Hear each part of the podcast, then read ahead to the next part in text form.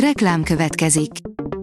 A műsort a Vodafone Podcast Pioneers sokszínű tartalmakat népszerűsítő programja támogatta, ami azért jó, mert ezzel hozzájárulnak ahhoz, hogy a felelős üzleti magatartásról szóló gondolatok, példák minél többekhez eljussanak. Köszönjük! Reklám hangzott el. Lapszemle a nap legfontosabb híreiből. Alíz vagyok, a hírstart robot hangja. Ma január 22-e, Vince és Artur névnapja van.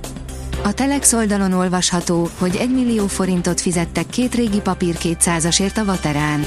A bankjegyek a legutolsó széria sorozat jelét viselték, és a sorszámuk is nagyon alacsony volt.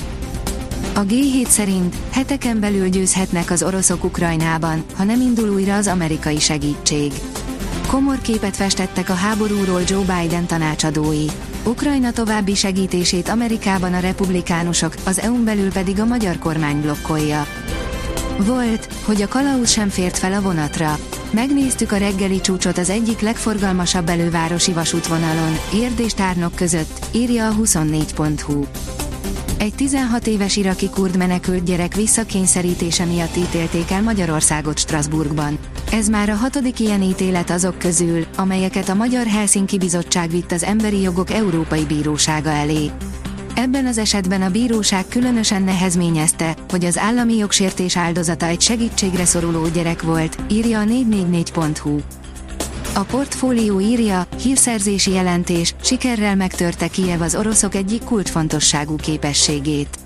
Az Egyesült Királyság Védelmi Minisztériuma hétfőn ismét elkészítette az orosz-ukrán háborúval foglalkozó szokásos napi jelentését, melyben ezúttal a Fekete-tengeri kikötők áruforgalmáról értekeztek. Tárgyalnia kell Putyinnal Zelenszkijnek ahhoz, hogy pénzt kapjon, írja a Hír TV. A háború az, ami megakadályozza, hogy a Wall Street teljesen kinyissa a pénztárcáját, írja a New York Post. Nem csúszik a sör. Egyre kevesebb fogy csapolt sörből, és egyre több PET palackosból, az import pedig romokban, írja a Forbes. Hosszú a várólista a vármegyei idős otthonokban.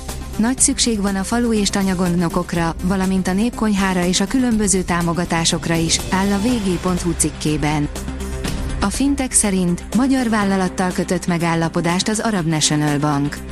A Finsév digitális banki megoldásokat szállít pénzintézeteknek, az ANB-vel kötött megállapodással személyre szabott megoldásokat fejleszt. A privát bankár kérdezi, áttörte a padlót a gázár, ki volt a legnagyobb guru 2023-ban.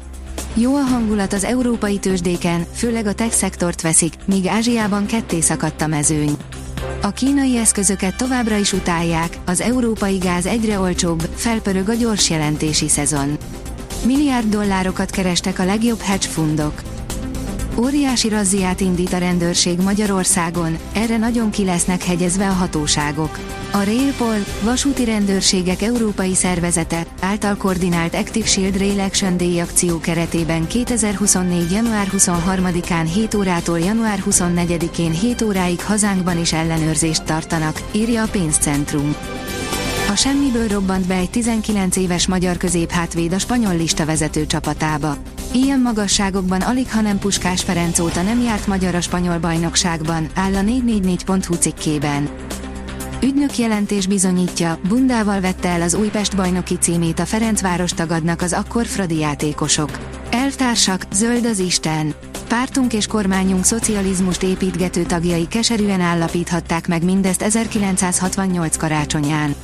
A Ferencváros ugyanis néhány nappal korábban megnyerte a labdarúgó NB egyet, írja a sportál.